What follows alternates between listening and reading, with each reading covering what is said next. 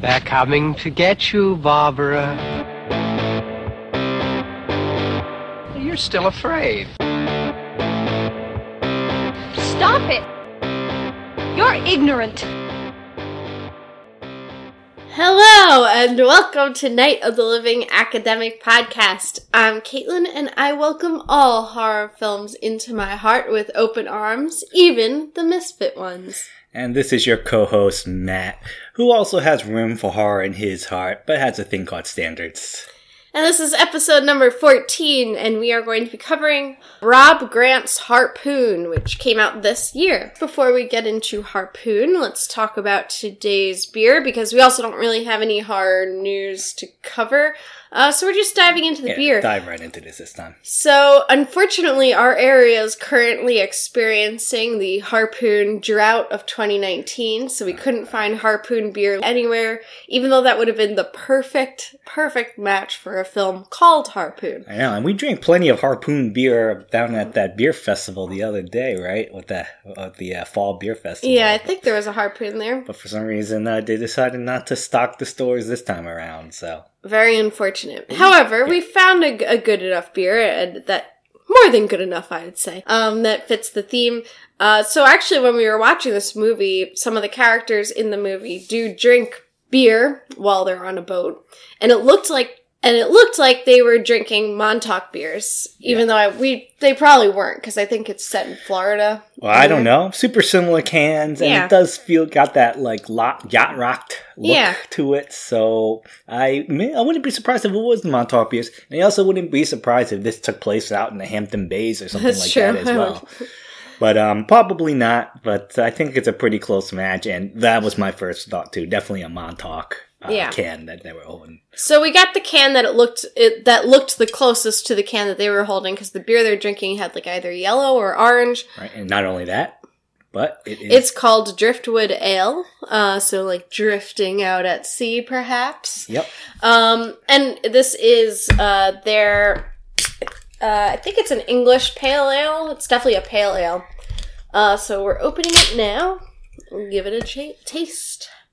Ah, stuff. good as always. It's always so easy to drink a nice pale ale, Yeah. which I guess does fit the whole yachting experience. Yeah, I think so. And even though it's snowing slash raining outside right now, it brings me to a nice beach place. yeah, I think the movie does that pretty well too. Mm-hmm. Some of the shots. So. All right, well, I guess that brings us to Harpoon. So, first of all, we want to say thank you to Kayla and Rebecca, who work with Exile PR, um, because they're the ones who hooked us up with this movie. And we actually got our very first screener. Yeah, a little bit of background. Um, I think Harpoon probably wouldn't be a surprise if you hadn't heard about it. It is an indie film. It is kind of making the rounds on video on demand, I believe. Um, and yeah, those guys over at Exile gave us a screener. I guess, you know, thank you to all 12 of our, of our listeners or whoever else who's, uh, you know, making us big stars that we're getting screeners nowadays Big ol' Hollywood types but this over was here. this was a lot of fun. This is certainly our first screener, and like you know, certainly our first time doing anything like this. So I feel pretty fancy doing Yeah. this. How about you? Yeah, definitely very fancy. I was I wanted to watch this this one too, and I was sort of hoping it was going to come on Shudder or Hulu or something. So I was really happy to find a way to actually get to see it this without paying. I guess this is our payment recording this podcast, but if you're interested in watching Harpoon, there's a lot of ways you can find it. First of all, you could buy it off of iTunes or Vudu, V-U-D-U, YouTube, Amazon, all these places you could stream it.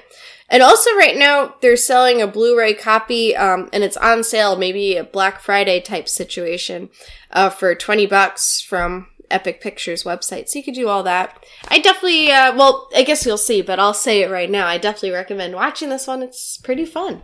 Yeah, we'll get into our reviews, but I'll say right off the bat, I would recommend watching this as well. Um, so Matt's gonna give his plot summary in a second, but I guess uh, Or did you want to talk about spoilers? Yeah, so this one, this time around, since it is a new movie that um, is is still making around and it's not super accessible for people to watch, at least on like major uh, either streaming sites or you know at the movie theaters, we're gonna keep this. We're gonna try to keep this spoiler free compared to our other episodes. But with that said, we still want to dive into the movie, um, and we won't make any direct references of what exactly happens but um, by the nature of talking about twists or plot uh, summaries, you might be able to sort some of the things out yourself. So please be aware of that. Uh, with that said, there's not super, super, it's not like a Shyamalan movie where, you know, this is gonna ruin it like that if you know the spoilers. The journey is still pretty fun. Um, but just keep in, keep that in mind when you view this, listen to this episode and also somewhat different. I'm just going to read the synopsis that the Exile PR provided for us instead of me writing my own, mm-hmm. um, just because I do want to avoid making sure uh, I'm not talking about those spoilers that I figure reading that synopsis would do the trick. Sounds good. So, the synopsis for Harpoon. When his perfect family and perfect upbringing, Richard, appears to have it all. So when he thinks that his long-term girlfriend Sasha and his best friend Jonah are having an affair, it sends him into a fit of rage that leaves Jonah a bloody mess. Once Jonah and Sasha convince Richard the allegations are false, Richard tries to buy back their trust by taking them for a day trip on his family's yacht. Tension boils over once out at sea, and to make matters worse, the yacht's engine fails. Stranded without food and supplies, the trio must set aside their differences in order to survive. One part postmodern Edgar Allan Poe adaptation, one part knife in the water with the cast of Seinfeld. Harpoon is wickedly humorous and bloody deconstruction of friendship and love. Nice. Yeah. Um, I didn't realize that they even said that it's they called it a postmodern Poe story, which I do love. Yeah, we were talking about that a little bit. Yeah, I didn't realize it was such a direct reference to it. Uh, yeah, I mean, certainly there was definitely literal references within the movie, mm-hmm. but uh, this makes sense. That's part of the synopsis here. Yeah, yeah, so, I like that. What did you think, Kaylin? Giving your overall thoughts. So I guess uh, reviews. Yep. All right, so I I really enjoyed this. I had a lot of fun with this. I feel like it was really fast paced. It's only like an hour, 20 minutes, but it felt even shorter to me because of how fast paced it goes. I feel like something new is either uncovered or or a new uh, event is happening with every single beat. So there's no like wallowing or, or anything like that in a single moment, which I really liked uh, for this film. I also think the tone was really fun, which makes sense with a postmodern Poe slash Seinfeld at sea um, film. Uh, so I felt like it was bleak yet absurd in, in a lot of ways. So I didn't feel like there was any like major gut busting laughing moments. Like I never was hysterically laughing, I guess. But the whole thing was sort of so absurd and crazy that I, I had a sort of tense smile on my face the whole movie. Mm. And they did a really great job at the same time, like while being absurd, it, it was also like they did a really good job making the threats feel really real and relatable. It's something that at, like the engine failed and they have no no water, no whatever with them, no way to mm-hmm. purify salt water or whatever it is you do. And I could totally see myself getting on a friend's boat and just assuming they like took care of everything and not really checking that all the supplies are are there. Um so I thought that was really relatable and and like genuinely pretty scary idea. And yeah, I just love this subgenre. We'll talk more about this in a little bit, but this subgenre of rich people dealing with horror in a rich person environment. I love it. I love mm. it. I love it. I want more of it. But more on that later. And then finally, um, I think they did a really great job, great use of sea horror elements. So like the very classic things of, of sea horror. So like not having those resources, being trapped at sea. Mm. Um, and then also like having to work together with whoever's on the boat with you, but also sort of defending yourself at the same time. Um, and the whole thing of like suddenly it, it went from a fun day out at sea to suddenly a life or death scenario. That was really good. And I thought the editing really mm-hmm. stood out. Well, not really a fun day, but yeah, start trying to be a fun sure, day. Sure, yeah, yeah, yeah. Um, and yeah, and I liked how they referenced past sea horror things like Poe and also Jaws. I think is directly referenced at one time, and I, I like I appreciate those little references. Um, so overall, I really liked it. All right. Great. So for my review, uh, and we talked about this at length beforehand, before we even watched the movie, how nervous I was as the critical, more critical point of view on this podcast, that I was really gonna not like this indie horror, Yep. uh, and how I was gonna deal with it, knowing that I still want to be authentic, but I don't want to be overly mean about, you know, a an indie horror that we're getting a free screening of.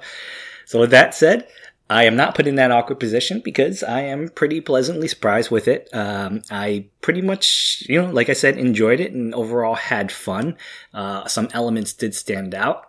And of course, all this is to say it's not without some critiques as of well. So I'll go approach this my view with the good, the bad, and the ugly. Uh, I think the good. I think it's very polished for an indie movie. Uh, it looked good. Um, and oftentimes with indie horrors, I kind of feel like some of the filmmaking aspects take a backseat to the horror aspects. Um, so either the filming seems amateurish or, you know, even a bit stodgy at times. Oh God. We're watching the Great British Bake Off, and they use the word stodgy, and I love it. Uh, dull and uninspired. But Harpoon is not stodgy, so that's a good thing. In fact, there were a lot of particularly inspired moments that I, I really liked. Uh, as you touched upon, some of the editing I thought Yeah. was really good, uh, really fun. And also the soundtrack I thought was great at times. Um, maybe not like every single moment, but there were some moments where I, I felt like, wow, this is straight out of a, uh, you know, critically acclaimed movie, just kind of dwelling on the scene with a, a perfectly chosen soundtrack. Um, as for the bad, I thought the writing was a little inconsistent. Um, and I, I like the overall plot and the twists and turns that we make, but this movie is a bottle episode movie, right? We, we're not, you know, going from scene to, we're not going from, uh, you know, new sets to new sets. It's, it's all in one single place. So I think if you're going to do that, you really need to have really tight and relevant dialogue. And I think sometimes it's a little, I don't want to say weak, but just not there if we're going to do a bottle episode to keep us, um, you know, to really elevate this movie. And sort of in the same way, I think the character development is no worse than your average horror thriller. But again, as a character driven plot, you know, some of the results and at the end, it, it, it felt a little unearned given what we learned of characters in the beginning. I think that needed to be tightened up just a little bit more to be like a really great movie. And then finally, the ugly. um, I th- think what you said, some of the surreal, absurd, dark humor worked really well, especially in the last act. But a lot of the humor early on, which felt uh, it felt more like out of a Todd Phillips or Tim Miller movie. Like it, it just missed the mark for me. It wasn't like dark or clever. It was just kind of, in my opinion, a little broy and juvenile. Um, or, you know, maybe more out of a sitcom than like a thoughtful movie. Um, and that might be just my personal preference. Uh, like, you know, I hate like Deadpool humor. I think it's very unfunny. You know, that kind of touches upon that a little bit from time to time. And in particular, there's this, ex- the one callback about calling a harpoon a spear gun. Eh, Like multiple times it happened. It was like shoot in, shoehorned in. And that really did not work for me. So that's like the prominent example. But I want people to remember that, you know, overall, I do like this film. Uh, those, that harpoon spear gun moment is very few and far between. Um, and it only happens in kind of the first part of the movie, the exposition of everything, and then it doesn't stick with it for too long. So overall, good time. Nice. Yeah. Um, all right, so I guess we could get into conversations then. I don't know, is there a topic you wanted to dive into first at all? Um, I kind of want to know your opinions about what I was talking about, about the, the juvenile humor, or I don't know where to quite place that type of humor, but it definitely felt like two different types of humor, right? Like, I guess, but I don't know. I'm trying to think right now of examples of that, but I, I feel like if you're, if you're just looking at the dialogue, I feel like that might come from the characters themselves. right? Because I think part of it is like we have this sort of nice guy TM character, Jonah. Okay. And then we have this like who's n- traditionally in film is going to be like the broy Rich, rich d boy, bag yeah. rich boy, yeah. Um, maybe vi- and he's presented as like violent, Yeah. quick temper to to or like To his credit. hurt his temper. To his credit, the actor's credit, I don't know if they made him up to be, but he's got a naturally punchable face that really works for this role. Wait, who? Uh, The, the rich D-bag. Richard.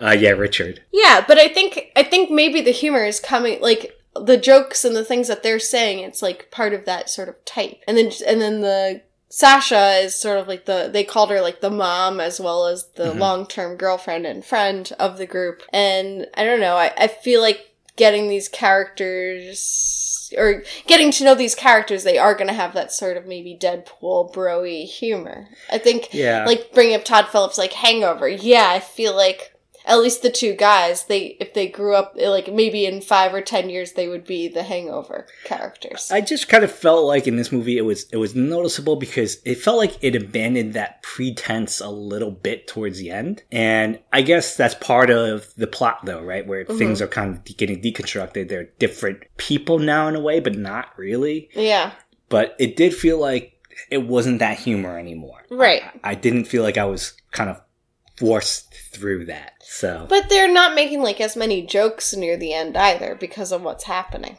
I guess that's true. That's why I think it really is. It's coming from the characters, and I don't think we're necessarily supposed to be like on any of those characters' sides either. Yeah, and well, uh, yeah, I, I guess you're right. But then, like, I, I just, I just much preferred the last act to Right. The And fir- I agree. Mm-hmm. definitely the first act, and the middle act was kind of, it truly was like an in between transition. Mm-hmm. So, I just thought it was more successful and more standout as a movie, and that's the movie I, I, I want to enjoy. If that was the movie the entire time, I would put this, rank this movie pretty highly. Mm-hmm.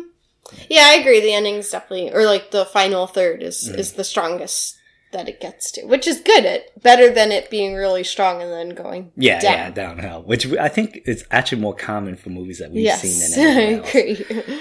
Now about the characters, then I thought it was that was a little inconsistent. I, I didn't like the idea that we had to dislike everybody Well, a little bit. I guess okay. So I would say I I out of them, out of the three, I was mainly I liked the girl the most. However, or Sasha, but however, she's not really perfect either. Since Well, I mean, I, don't know how much real. Yeah, they're all far from perfect. Yeah. right? but uh, you know, she. It, it seemed like I think the weird thing was like it didn't seem like we were rooting for anybody, and then all of a sudden we're kind of rooting harshly for Sasha. Right, like towards the middle. Not necessarily her. I think we're always rooting for their survival. survival. Sure. Oops, minor spoiler, I guess. We're rooting for, you know, all of them to get through this. Mhm. But it seemed like Sasha became almost like the superwoman, like the only. Final girl. She sort of takes on the final girl role a little bit. Yeah, but she also takes on characteristics, very redeeming characteristics, where like all of a sudden she was not not just someone who had to overcome something, but Mhm. almost like the person who was smart and clever and in control the entire time. That's the final girl. Like resourceful, smart. She has to overcome. Mhm. She has to, yeah, she has to outsmart the others. That's sort of a final Okay, girl. so I think the problem is not so much that I don't like what she was in the beginning and I don't like what she was in the end. Mhm. It's more like I didn't feel like that transition was it. was- There was a, a, a seamless transition into that. It didn't seem like she learned and she had to be put through this test to become this person. Mhm. It just felt like she she she was uh, out of the Sure. blue. Yeah, I don't know what to really say to that necessarily. Well, that's just like a critique, I think, of, Yeah. of the movie and what I meant when I was talking about my review. That the the character development was a little, uh, I don't know, not seamless for me. Mhm. Yeah, I didn't really have a problem with her character at all. I thought it made sense. Yeah, maybe just me nitpicking. But I guess speaking of the characters, I do want to talk about that subgenre, the rich people horror subgenre that I've been really into. I, it feels like a recent noticing I've had, but I, I feel like I've loved this subgenre for longer. And I feel like we in the horror community or in the film community, we really need to come up with a title for this subgenre because I think it's it's becoming more prevalent. So some examples like Parasite, You're Next, Funny Games, and now Harpoon. So it's like the aesthetic of rich homes or rich locations. In this case, I guess it's a little play on the subgenre because we're in a yacht rather than a mansion. But yeah, seeing rich yuppies deal like covered in blood, like a white polo shirt with blood splatter. I love that. I think it's mainly the aesthetic, but um, like being able to see like a really nice, well manicured home and like pristine clothing and then being destroyed. Maybe we could throw American Psycho into this too, although that's slightly different. Well, I Um, mean, I think American Psycho kind of is Maybe the grandfather of that juxtaposition. Sure, like, yes. This blood splattered, mhm. uh, working, but like high class, uh, yes. upper, upper, upper class uh, person. Sure. So that's maybe like how Texas Chainsaw Massacre or Psycho is to the slasher, American Psycho is to whatever this is. Mhm. I love it so much. And the second I realized what that this movie was sort of part of the subgenre, I, I really loved it. Yeah. Although I I liked it and I I liked the imagery of it, uh, and we did get some of that because Richard, the rich d bag, Mhm. uh, I think it's okay. the movie will be okay with us characterizing Yeah, him as a rich so. d bag. That he he definitely like dressed the part. You know, dressed the part, looked the part. I'm not sure if he certainly acted the part. I guess there is his backstory is uh, meaningful in that regard, though. That hmm his family is so rich and powerful that they they'll get away with murder, like Right. literally, Yeah. and that But was I a think- yeah, big part of the plot. I think too though like this movie is sort of playing with our perceptions with the characters a little bit because Mm-hmm. they want us to think, well, I guess I can't say this. Uh, yeah, you probably can't. All right, I'll just leave it at that. That they're sort of playing with our perceptions of of how, like, just based on look and knowledge, like some basic character knowledge, how we're going to judge these characters right off the start. I think if there's a lot of that happening too. But again, I guess it's not super spoily because, like, where else could the movie go? hmm Like, are we just supposed to gang up against the rich d bag the entire time? That's true. That's true. Um, that doesn't seem to be a, a you know a pretty thin movie. hmm Okay, so I think it, we should just put out in the open that not everybody in this movie is innocent. Like- sure. In fact, all of them aren't. We already sort of said this yeah, anyway. yeah. Well, the girl is Yeah. less so than the others. But. Sure, sure. Well, I guess then what I was going to say is that Jonah is sort of presented immediately as this sort of like quiet, down on his luck, maybe sort of like nerdier guy. Mhm. And I feel like he's sort of put there for audiences to sort of immediately want to relate to and, and cling to and be on his side. But I think very quickly, too, the movie shows us that he's not exactly who Yeah. this character, like this, we think he's this sort of character, but he turns out to, Mm-hmm. to not fit that box, I guess. Yeah. Something about him never. I never empathized with him, even at the beginning. I'm not sure what it was. I forget if the movie purposefully added some things, but I was never on his side, and I can't remember why. Were you Hmm. Well, on he his was side? pretty, he was pretty, like, brutal in terms of, like, his, his dead parents and stuff, I thought. Right. But Like- that could be, you know, It written could- up yeah. as pain on his Yeah, as grief. trauma. Yeah, grief. But Um, yeah, I felt like I was sort of on his side right Mm-hmm. from the start, especially because I saw Richard and I was like, okay, Richard's funny games, so Right. don't trust him. And then Jonah just seemed more like your average sort of Mhm. guy. I don't know. Mm. Not guy, just sort of like your average person, more relatable than the other two. Gotcha.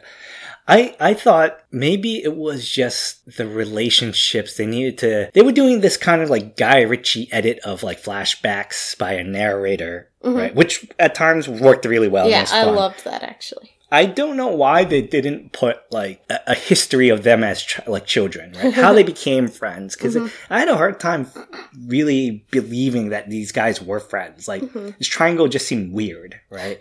Like why is this poor kid? I don't know if he's poor, but let's just say even middle class, like Yeah. hanging out with such a rich upper class person, right? Right. Like why are they in the same circles and, That's and true. best friends?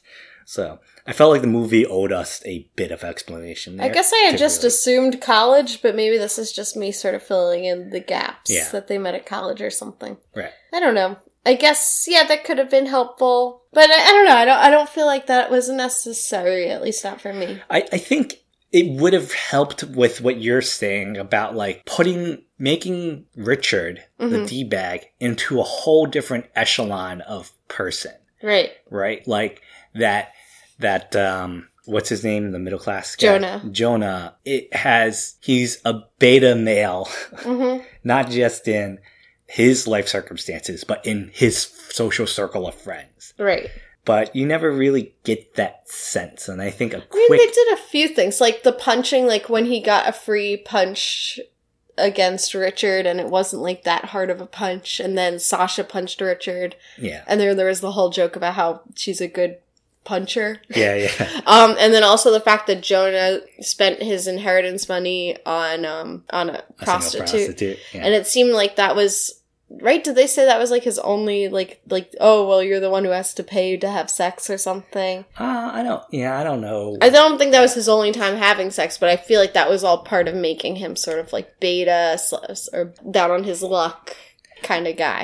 I think I think they need to, to turn up his patheticness just to dial more, just a little bit more to the extreme to to really make the relationships work, especially the ending work.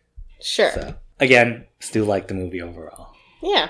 Then I guess I'm gonna bring in this next little thing because we sort of talked about it a little bit. The editing um, that was really fun and the narrating too. So Brett Gelman narrated. Yeah. Um, he did like a voiceover narration throughout the movie, and yeah, he would pop in time to time to tell us some background on the characters or things like that. But then my favorite moment was um, he came in to just describe every single type of superstition and like bad luck thing you can do or bring onto a boat. And that was cut with images of the these three characters doing everything Brett Gelman is telling us you should Yeah. not be doing on a boat. And I, I love that. I love That was that. a, that was the highlight of the movie for Mhm. me, even though it's uh, somewhat inconsequential. Yeah, I but think. um, I don't know because it's also I think it like makes it feel like this this is fated to turn into a horror movie rather than the Hangover romp on a boat. Right. I feel like this this made it. I don't know. It like set them on the path towards horror genre. Yeah. And I thought it was fun too because this this segment comes after uh, everything that he lists and everything we see while he lists these elements of of like things you shouldn't be doing on a boat. We had already seen them. It like it was cut from the scenes we had already Right. seen. So it was fun because there was one thing I can't remember it now, but there was one thing I remember they did, and I remember being like, "Oh!" In the back of my head, I guess from reading 19th century Right. American sea stories. I don't know how this bit of knowledge was in my head, but something they did, I was like, oh, Even If- before that shot, you yeah. It, well, no, when because it's like you see a few scenes and it's they're doing the Yeah. things, and only after we see these scenes, then Brett Gelman is like, okay, let's go through everything they've done in the past thirty minutes that's Yeah. against s sea superstition. So yeah, even before he explained it, there was something, and I can't think of it right now. killing the seagulls. Maybe, and maybe that's because of the lighthouse. of the then, lighthouse. Yeah. but I feel like there's something else. Maybe I don't know. I really like that because then it makes it fun too if you know anything or I think it was a really fun edit. I think I like the idea that it introduces superstition. Mhm. I think uh, it. I think they needed to do it one more time, like to like because they did it at the beginning of the movie, but like in a different way. I forget what it was. It was just to introduce the characters, like just a bit of exposition, Mhm. I believe. But nothing as cool as like it was like the first part was unmemorable. This part was meaningful Mhm. and I liked it. Well, not not meaningful, and that's part of the problem. And I hate to call it a problem because, like I said, it was a highlight of the movie for me, and I Yeah. really enjoyed it. I just wish there was a little bit. They went in that direction a little bit more. Um, Like they did that one more time somewhere. okay, yeah, I, w- I do wish there was more of that, but I do think it was it was important. Like it's not like it was meaningless. I think it does it further ties this film, like we were saying before, to the sort of sea horror, gothic at sea genre. But- that it like ties it to larger narratives and and experiences of death at sea. But it wasn't. It wasn't built upon superstition, right? Mhm. But everything that happens was part of an individual's actions. Sure. So there was not really any place for superstitions, fate, or luck. Yeah, but that's how it is. Like, if you're a real like sea seaman, sailorman, you might say like, "Oh, it's bad luck to do this," but in reality, like, if anything bad happens to you, it's either because you're at sea and like nature, or it's something Mm. you did. But it's like part of this grand narrative, this grand tradition of of seafaring. You know? Yeah, but I, I don't know. I disagree because it was pretty much a, a planned murder at sea. So I don't think there was any bad luck influences. And you know, there was no influence of any supernaturalness within the events of the movie. Sure, but I think I don't know. I th- I don't know if like it's part of the tradition of like so. I guess to answer this, I guess I, I'm going to bring in sort of the next topic that I wanted to talk about, which is so they directly reference Edgar Allan Poe's story, um, well, his novel, his only novel, the narrative of Arthur Gordon Pym, which is sort of like this fake uh, sailor diary or sailor memoirs. And Poe actually published it under the name Arthur Gordon Pym. And then, like, months or something later, he released, like, oh, surprise, it was me. I wrote this whole thing. Pym is made up. And supposedly it was shocking, but eh, who knows? I didn't really do all the research of, like, public reception at the time. But anyway, even in that, it's like, it's clearly until the very end of Arthur Gordon Pym, where it gets into like Lovecrafty and weird territory, like the ocean turns into like milk and like boiling milk. Hmm. So it gets really weird and supernatural at the end. But in the beginning, like the first, I'd say three fourths of this novel, it's a lot of human, there's mutinies and, and cannibalism and things like that. But it's still like, so yeah, it's human choice, human decision in a lot of these things. Like the mutiny was plan- pre-planned before they even got on the boat, it seems like. So that is similar to this story. And now I get why they're saying it's a postmodern Poe, because I sort of see how this story comes out of Arthur Gordon Pym in a lot of ways. Mm-hmm.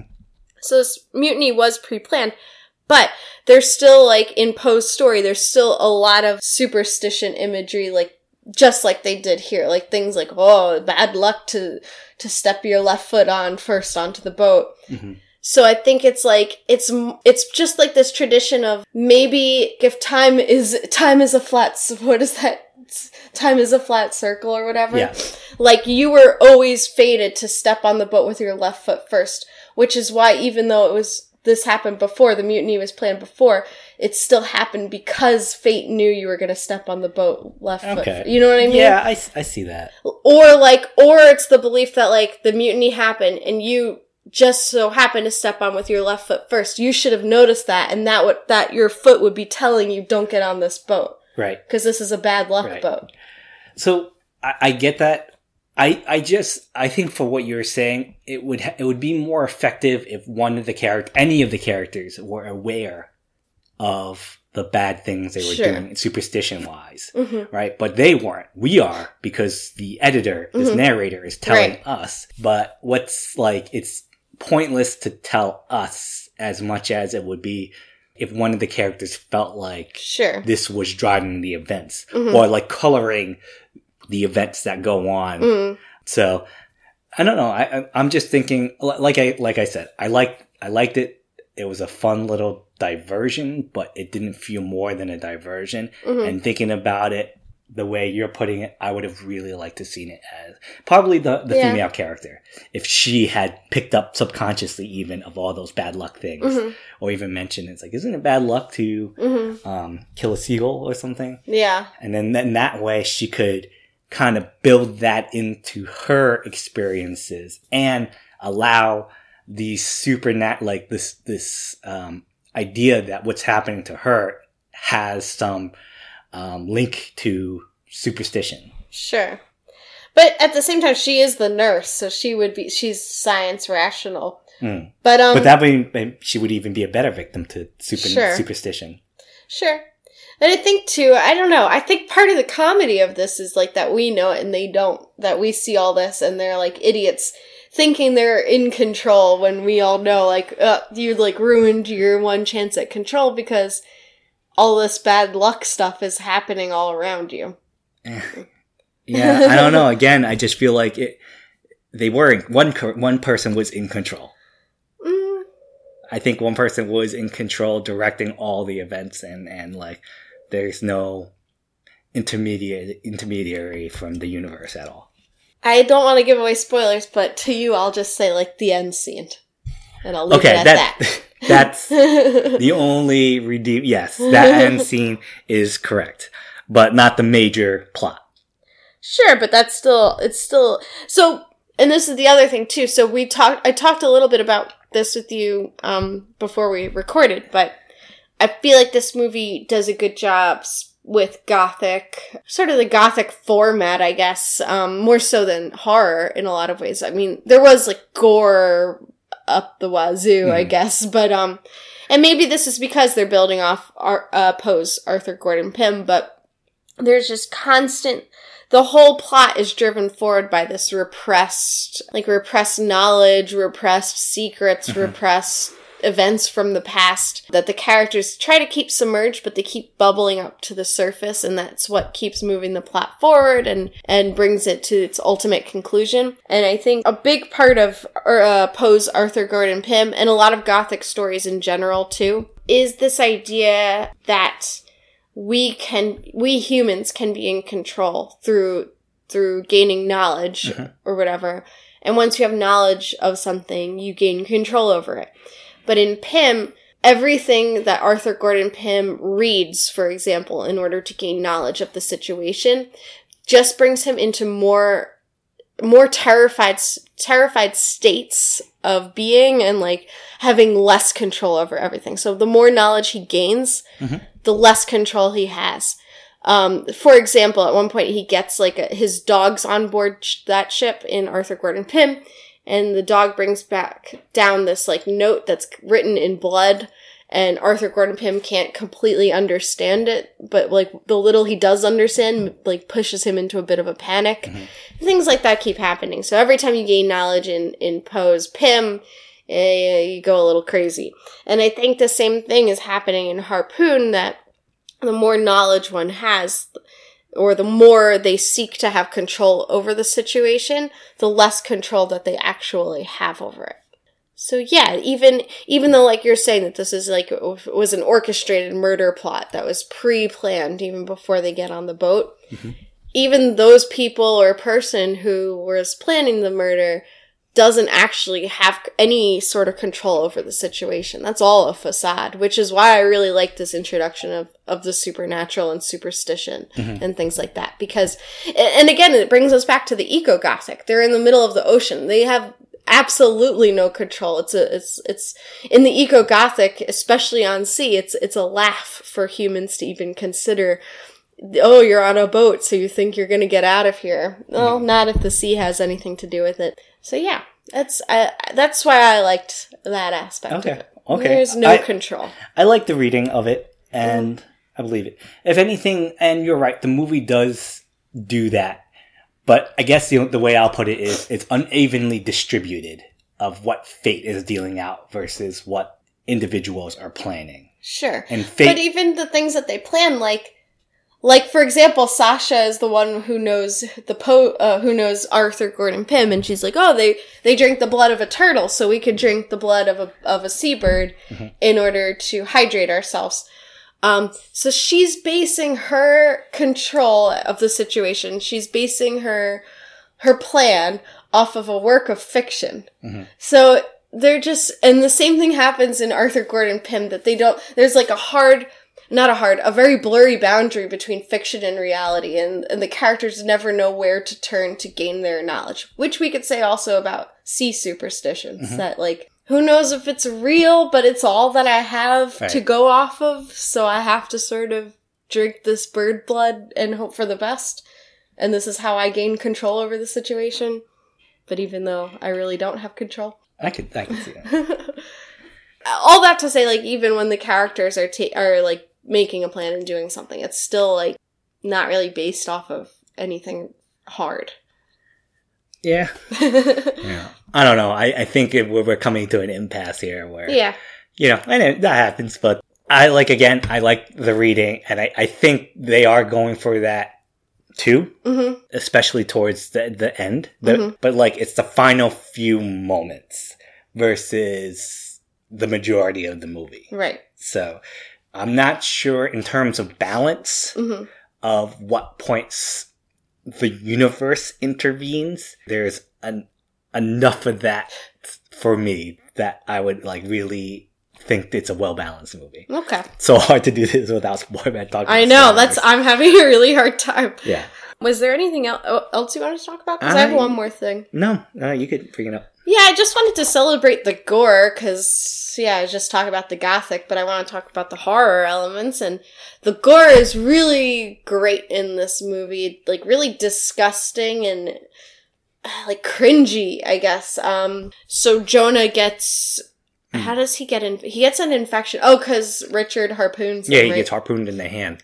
and that that cut, that Spear wound. gunned. Yeah, he gets spear gunned. It's a spear gun.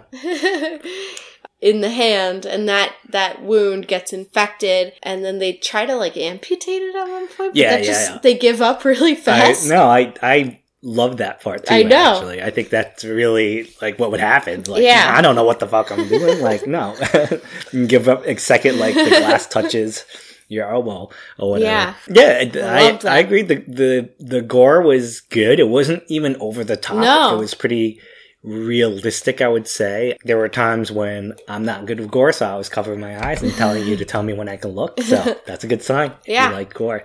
and i liked too like that's sort of where the humor came from too going back to the amputation and jonah in general because jonah gets i would say 90% of all attacks are, are made on yeah, him yeah. So he becomes sort of like the movie's punching bag, which becomes a little. It's not fully in the physical comedy realm, but it like just brushes up against it. It's No, still definitely totally. horror, but it's it becomes sort of funny to Like see. slapstick Yeah, that. like Uh. how bad can Jonah take it? Right.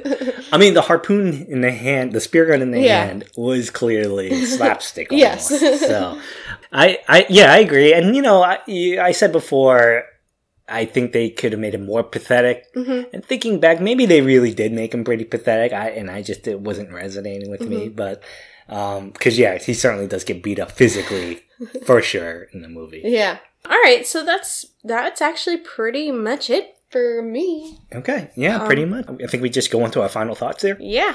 Caitlin, give us your overall review and then your final rating out of what do we decide? Tupperware's full of seabird's blood. Okay. Okay. So yeah, I don't really have much to add except I had a lot of fun watching this. Um, I, and I definitely recommend it to anyone, especially if you're like me and you love the rich people covered in blood subgenre. We gotta come up with a better term for this subgenre. Mm. Bloody rich. There's already yuppie horror, so I can't call it yuppie horror. It's gotta be something else. So think about it and, uh, tweet me, I guess, or, or Yeah, if you have any Instagram ideas. me if you have any term ideas. But yeah, so my overall review, I'm going to put it in between um, above Halloween 3 and under Terrifier, and I'm going to give it a 7 out of 10 Tupperwares full of seabird's blood. Okay. For me, definitely worth watching. Uh, a lot of fun.